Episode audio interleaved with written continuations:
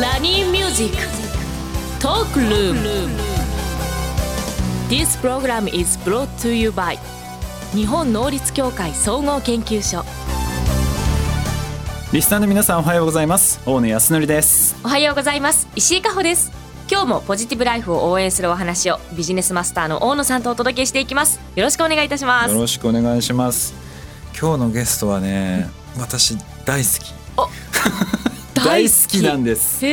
もうねあのソフトバンクで働いて汐留にいた時から、はい。そこのものが食べたくてえ？歩きました。え？気に昼なります。なんだろそう。だからねいやでもすごい気になってたのはうはい。なぜこの会社がうん。これやってるんだろうっていううん。のがすごく気になってて。確かに確かに。今日ちょっとその話をねたっぷりお聞きしたいなと思っております、それではこのコーナーからいきましょう。大野康則のライフシフトマインド。このコーナーは一歩先を行く社会人のヒントを大野さんから素敵なゲストをご紹介いただきお話しいただきます。本日は株式会社資生堂パーラーレストラン営業部飲料エリアマネージャーでいらっしゃいます。高森隆さんにお越しいただきました。よろしくお願いいたします。よろしくお願いします。これね、はい。資生堂パーラーさんすごいんですよ。銀座にその本店構えて、そのビルがあ11階建てでしたっけ？そうですね。すもう1階も資生堂パーラーで、はい。で2階はカフェあ3階か。カフェになってたりとか。で4階がレストランになってるみたいへえ。あの資生堂パーラーのこの資生堂ってあの化粧品の資生堂であってますか？そうですね。はい。あの資生堂グループの、はいあの関連会社。私あのこういうレストラン事業をやってることを 今日実は初めて知ったんですけれねども、なんか意外昔な何年ぐらい前からやられてるんですか？と1902年から。あうーんえー何前からだったんだ。ちなみにまあちょっと私もすごい気になってるんですけど、はい。ねそもそもなんで資生堂がやってるのかって気にならないですすっごい気になります。なんでこの資生堂がこのまあスイーツはじめこういうレストランの今事業っていうのをやられてるんですか？まあもともとは資生堂調剤薬局という形はいで始まってるんですけど、まあそのあの今でいうドラッグストアの走りになるんですけど、その薬局調剤薬局の傍らでソーダ水を販売したという経緯がございまして、それがまあ今の原点というかレストランにつながっていくっていう形ですかね。はあえーはい。そうなんですね。すごい簡単に喋っちゃいましたけど。えー、えーじゃあ最初は薬局でうんソーダ水を売っていったら徐々にそれが飲食業になってきたと。ねはい。はあ。初めて知りました。俺も初めて知った。。レストランが始まりといいますか、うん。まあうーんどっちかというとカフェ寄りって言ったらいいんでしょうかね。まあクリームソーダの走りですよね。なのでまあ私が今まあ担当してる、まあ、スイーツのまあ本当原点といいますか。はい。それからまあレストラン事業とかに派生していったっかね。えー、行ってみたいです。いやでもねすすごい美味しいんですあでも知らなかったです銀座は結構歩いたりとかはあったんですけどあの多分資生堂っていう文字で勝手にこうお店だと思って入ってなかったのかもしれないです。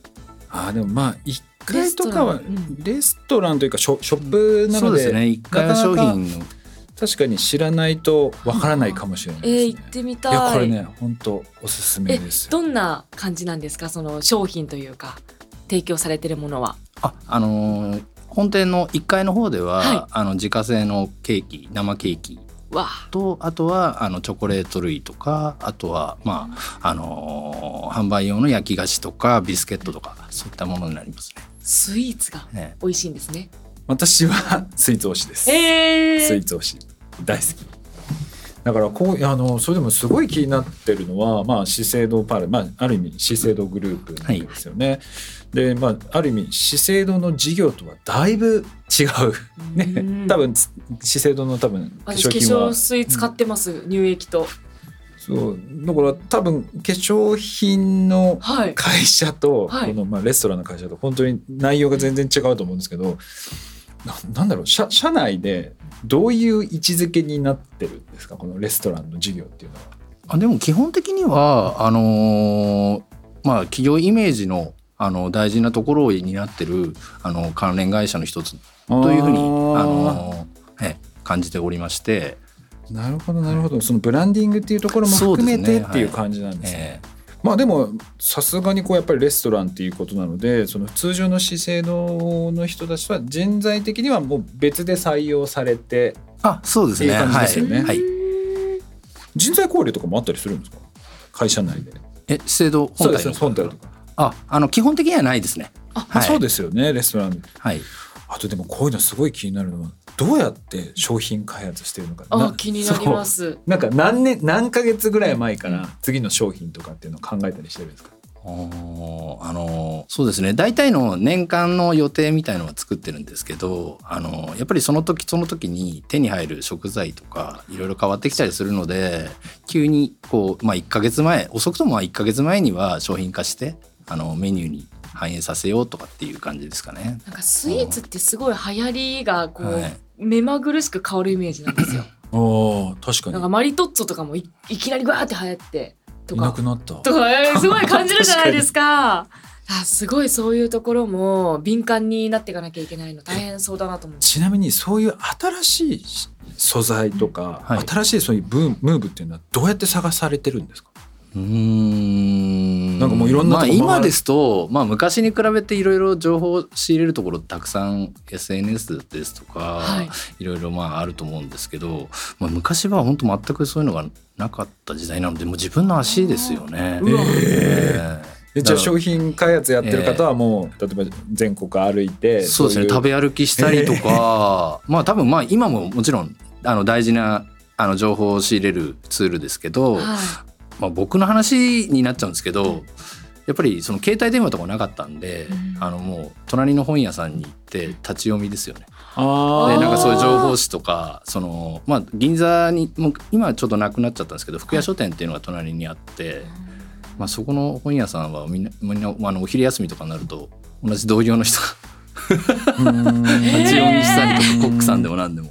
多かったですよね。そっか、はい、昔は雑誌だまあそれで今は SNS になってきて、ね。はい、やっぱりインスタとかを。まあそれもあのやっぱりお客様の生のそのダイレクトな声とか吸い上げには一番いいものですよねなんか。確かに、うん、まあもう皆さんねそういうの必ず写真撮ってね、うん、ハッシュタグつけてやってますもんね。うんなんか実際そういうのとかっていうのは、まあ、情報収集される時になんか自社でツールみたいのがあったりするんですか？それともなんかそういう専門的なツールみたいのを導入されてるのか？いや特にもうもう自身で見られてみたいな、はい、そうですね。はい。なんかその時にどういう点を見てらっしゃるんですか？まずハッシュタグかなんかで。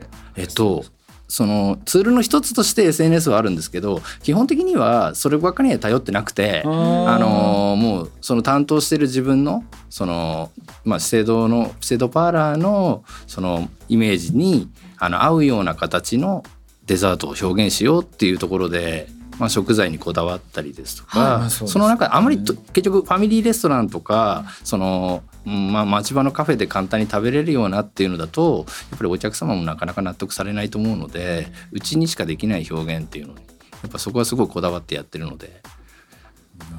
なんか新しい今考えてるものとかってあるんですか？あ今ですと基本的にはあのやっぱりスイーツなんで、映えとかあと若い人がやっぱりそういうのにすごく飛びついてるっていうのはすごく感じてるのでまあ王道的なものっていうよりかはオーソドックスなこうベーシックなものというよりかはちょっと色にあのこだわったりとか。はい。確かに。派手な派手なというか、あの見た目からこういきますからね。そうですね。結構こうあなんですか。まあアーティスティックって言いますか、うん、そういうのもなるべく取り入れようかなと思って。でも逆に言うとこう今まあ、SNS でこう映えを狙って同じようなこう、まあ、パフェとか商品開発される人たちもすごく多く大き、ね、はい、多くなってきてるのかなって気がするんですけどこの資生堂パーラーは他のそのパフェとかとは何がこう違うどの辺りがこうこだわってるポイントなんですか？まあ、まずはもう美味しいが前提なので、はい、美味しい。本当に美味しい、えー、なんか見た目だけねこの綺麗でねねなんかあれでも結局食べて何食べたんだっけ？とかなんか美味しくないゼリーが入ってたとかそれだとあの本末転倒になってしまうのでもうその主役になる素材以外もその脇役の素材も美味しく食べれるように、はい、はい、こだわって作ってます。であの全体的にやっぱりこうマリアージュといいますかあの素材を生かすような構成で作ってますね、うん、確かにあの見た目が可愛くても美味しくなければリピートしないので、うんはい、そうなんですよね。結局美味しいものを求めてリピートしますからね。あのなんか一つ一つこう食べた時のはい、あの香りというかその持ってる素材の良さが全部生きてる、はい、そういう感じ、えー、あんまうまく伝えられてないかもしれないけど。あの一個気になるのが個人的にあって予約しなくてもいけるんですか？あの逆に予約取ってないのでああのそうなんですね。銀座本店の、はい、まあ、サロンドカフェの場合ですと、はい、あの予約が逆に取れ取れない状態取れないというかあの受けてないのではあ、はい、じゃあ行ってどうかいきなりあのもちろんあのいらしてください。そうわちょっとあの気楽になりました、はい、最近もう予約が取れなくてい。けないお店ばっかりで、美味しいところそれはもう意識されてあえてその予約っていうのをしないっていう。いや一応多分あのカフェなんで、うん、あの気軽にスッと入れるように、はい、なるほど。だと思うんですけど、はい、こう。いや嬉しい。行きましょうこれ。なんかもうあの今そのパフェの絵を見絵というか写真を見てますけれどもなんかすごく美味しそうで予約取れなそうだなって勝手に思ってたんで今度気楽に行けるの嬉しい。で銀座本店のあのサロンドカフェの方はあの、はい、アイスクリームとか、うん、そういう氷菓子もあの全部自家製なので、まあ、あのシェードパラ伝統のバニラアイスクリームというところであそういうのも、はい、お楽しみいただけますので。ちなみに今はこう旬なものというか、はい、あのおおすすめしているものはどういうものなんですか？これからですとまあ今ですとまああの栗とかはい。食材でいうと栗とかまあ11月になればラ・フランスとか。行きましょう。行きたい、えー、でも私一回も入ったことがないので行ってみたいですいやこれねちょっとぜひ、うん、あの皆さんも近く銀座の近く行った時はですね、はい、セードパラさん行っていただければなと思いますね。はい。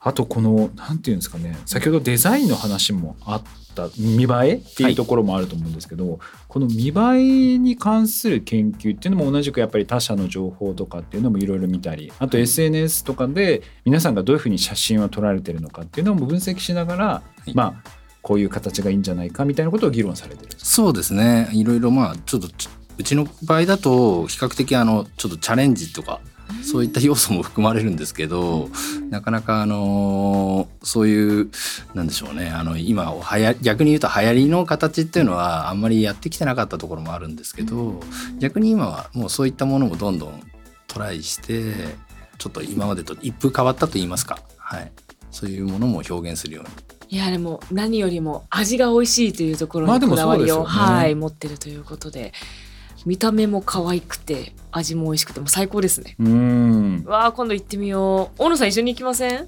ぜひ。やったおすすめするのいっぱいありますよ。わあ嬉しい。あ本当ですか？普通に料理も食べてみたいですね。うん美味しいです。はい。今日は高森さんありがとうございました。ありがとうございます。以上大野康則のライフシフトマインドでした今後リスナーの皆さんのお悩みなども相談に乗っていきたいと思います。お悩みはラジオ日経番組ウェブサイトか、私、石井加穂のインスタグラムでも募集しています。ひらがなで喜びと検索してみてください。ストーリーにて質問箱を設置することがありますので、ぜひご質問をお寄せください。